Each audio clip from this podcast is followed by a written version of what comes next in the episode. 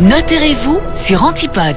Bonjour Maître Masson. Bonjour. On est toujours avec vous cette semaine pour parler de succession et vous nous dites que chaque année, environ 450 000 successions présentent un aspect international. Donc on parle de succession internationale lorsque le défunt résidait à l'étranger au moment de son décès ou lorsqu'il possédait des biens dans un pays différent de celui où il résidait. Mais quelles règles entrent en jeu alors? En principe, c'est le lieu de la résidence habituelle qui va déterminer la loi qui va s'appliquer à la succession. Donc, imaginons que vous ayez une maison dans le sud de la France et des avoirs bancaires en Belgique. Vous vivez en Belgique, mais c'est la loi belge qui va s'appliquer. La résidence habituelle, c'est le pays avec lequel le défunt a une relation durable et étroite. On va tenir compte alors de différents éléments comme la nationalité du défunt, le lieu où il a sa vie familiale et sociale, les circonstances et les raisons du séjour à l'étranger et également, c'est très important, le pays dans lequel il possède la plupart de ses biens. Il existe des exceptions à cette règle d'application de la loi de la résidence habituelle, mais je ne vais pas rentrer dans ces détails-là, il vaut mieux en parler directement avec votre notaire.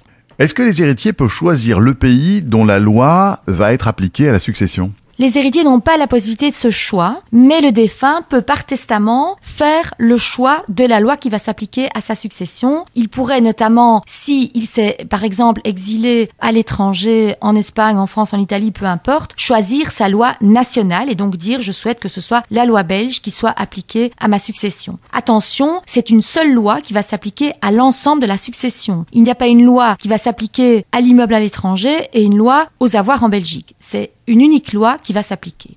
Comment prouver qu'on est un héritier? On peut le prouver sur la base de ce qu'on appelle un certificat successoral. En Belgique, on va parler de certificat d'hérédité. Il est établi par une administration ou un notaire qui va donc déterminer qui hérite et ce certificat va permettre essentiellement de débloquer les comptes bancaires du défunt. C'est le cas en Belgique. L'Europe a instauré ce qu'on appelle le certificat successoral européen qui va s'appliquer dans tous les pays européens. Il est à demander auprès d'un tribunal et pour l'obtenir, il faudra prouver son lien avec le défunt par des documents d'état civil extrait d'acte de naissance, livret de mariage, etc.